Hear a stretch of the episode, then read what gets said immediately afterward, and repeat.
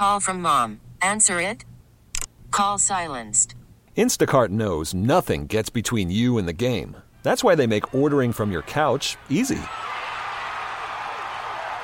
Stock up today and get all your groceries for the week delivered in as fast as 30 minutes without missing a minute of the game. You have 47 new voicemails. Download the app to get free delivery on your first three orders while supplies last. Minimum $10 per order. Additional terms apply.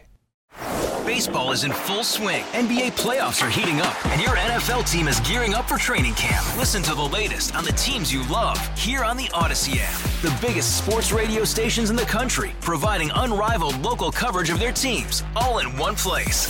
Exclusive interviews with players, coaches, and team executives, streaming live and always available on demand. Stay in the know with your favorite teams right here on the Odyssey app. Time for us to jump in the car and take a ride. It's six minutes past five o'clock on the eighth day of November. It's time for the drive at five. Israel says 50,000 civilians have fled as troops enter the heart of Gaza City. The bombs kept coming. Their family and their countrymen kept ducking as thousands of Palestinians still in northern Gaza decided it was time to leave. Many set off on foot, forming a miles long exodus to southern Gaza as the Israeli military intensified its assault and ground troops closed in on the center of Gaza City. Some Palestinians carried white flags, hoping to fend off attacks in a war that has taken a heavy toll on civilians. Others cradled babies and pushed the elderly in wheelchairs. The United Nations Office of Coordination of Humanitarian Affairs estimates the number of Palestinians leaving northern Gaza had tripled from 15 or to 15,000, excuse me, from the 5,000 the day before.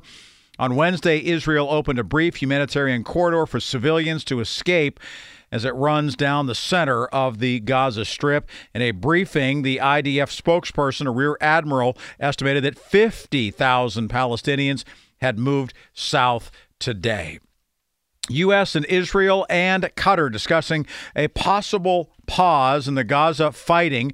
Could be as long as three days, diplomats say. The United States discussing with Israel and Qatar that proposal for a pause in fighting as that would allow for delivery of humanitarian aid and the potential release of some hostages. Qatar's been asking, uh, acting, excuse me, as the intermediary. It held talks with Hamas for weeks about a possible pause in Gaza. A final agreement has proved elusive as Israeli officials say that Hamas has to first release all of the hostages, about 240 of them, before they will agree to a ceasefire. A senior Arab source familiar with the discussion said there was hope the deal could still be reached and said we are at a critical stage of the negotiations. Republican debate is coming up tonight from Miami. Five presidential candidates, none of them named Trump, will be on the stage tonight. They will be hosted by NBC News and sanctioned by the Republican National Committee. It airs from 8 until 10, moderated by NBC Nightly News anchor Lester Holt and the moderator of Meet the Press, Kristen Welker.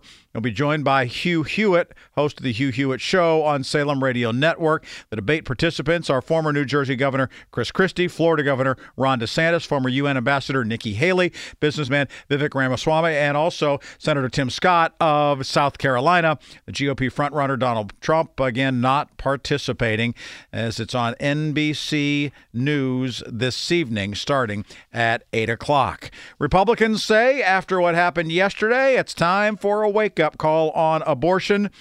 Again, after suffering stinging losses in the midterms, Republicans said they needed to refine their message on abortion or risk continuing to lose. Well, guess what? They didn't, and they did. One year later, the GOP finds itself in an eerily similar situation after major losses in off year races across the country, including races where Democrats made abortion a key issue and others where abortion was directly on the ballot. Should be a major wake up call on the abortion issue for us, said Stephen Lawson, a Georgia based veteran Republican consultant. The only way to expose the Democrats' support for late term abortion is for us to articulate a more emphatic, moderate approach on the issue. Until we do that, we're going to keep seeing the same result. Abortion policies were largely seen as an undercutting an anticipated red wave, and now they're the heart of the Republican angst.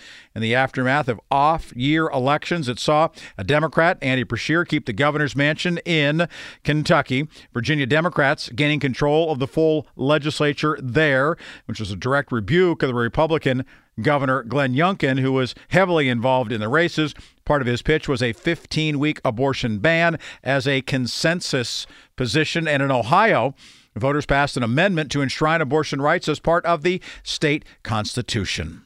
Closer to home, Butler Health System on Tuesday reported a yawning operating loss of 42 million, I'm sorry, 43.2 million dollars for the year ending June 30th, nearly twice the 22.7 million loss from a year ago as the system of hospitals and doctors' offices struggles for footing in its merger with Greensburg-based Excela Health. Butler's loss means the fledgling five-hospital Independence Health System launched in January with Excella had a combined loss from operations of $79.3 million for the 12 months ending June 30th. It has been a brutal environment for every healthcare provider. The red ink continuing to spill into September at Butler Health System, which had an operating loss of $12.9 million. That's 30% higher than the $9.9 million loss the system had projected.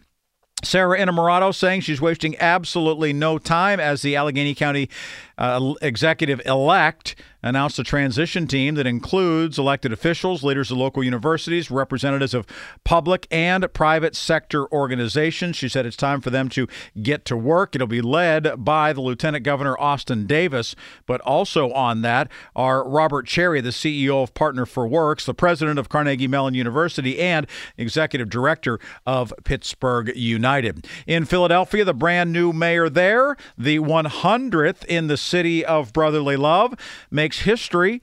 First of all, it's a woman. First time that's happened. Secondly, Cherelle Parker says she doesn't look anything like anybody else who's ever held the office before because she is a black woman. 99 mayors, not one of them looks like you or me, is what she told voters at a rally. Let's just say I'll be bringing a different touch. She was handily elected as 100th mayor with 73.8% of the vote against David O. The win is historic in Philadelphia. To Texas we go, where a chemical plant explosion sparked a large fire. It meant a shelter in place and evacuation orders. It happened in Shepherd, Texas, with plumes of black smoke pouring into the sky. Jeff Harfield, the president of Sound Resource Solutions, said during a news briefing that one employee was injured and was being treated for minor burns. He said the company has been part of the community since 2013, employs nearly 40 people, and all except for the one injured employee are home and are safe. First responders, he said, are doing an amazing job. They've been very cautious. They've made sure that everyone is okay. Eight people killed after a driver suspected of human smuggling crashed. Eight people uh, were killed after the driver suspected of taking those people tried to evade authorities and crashed head on into another vehicle according to the Texas Department of Public Safety the crash occurred around 6:30 this morning near Batesville Texas that's about 83 miles southwest of San Antonio the 21-year-old driver who was in a Honda had evaded authorities from the South passing an 18 wheeler in a no passing zone, says Lieutenant Chris Olivarez, the spokesperson for the Texas Department of Public Safety. The driver crashed head on into a Chevy SUV, causing the vehicle to burst into flame. Photos released by the agency showed both vehicles mangled with debris scattered across the highway. Six people were in the Honda, two people from Georgia were in the Chevrolet uh, Chevrolet, excuse me, SUV. Everyone was killed, according to officials. And finally, the FDA approves a weight loss drug from Eli Lilly that clinically in trials showed that people lost up to 52 pounds in a span of 16 months. It's called Zepbound. It is the largest, uh, latest entrant into a field of powerful drugs. It includes others like Ozempic and Wegovy. Now, with the approval that comes along with it, does come with a pretty hefty price tag because the list price for it is more than $1,000 a month.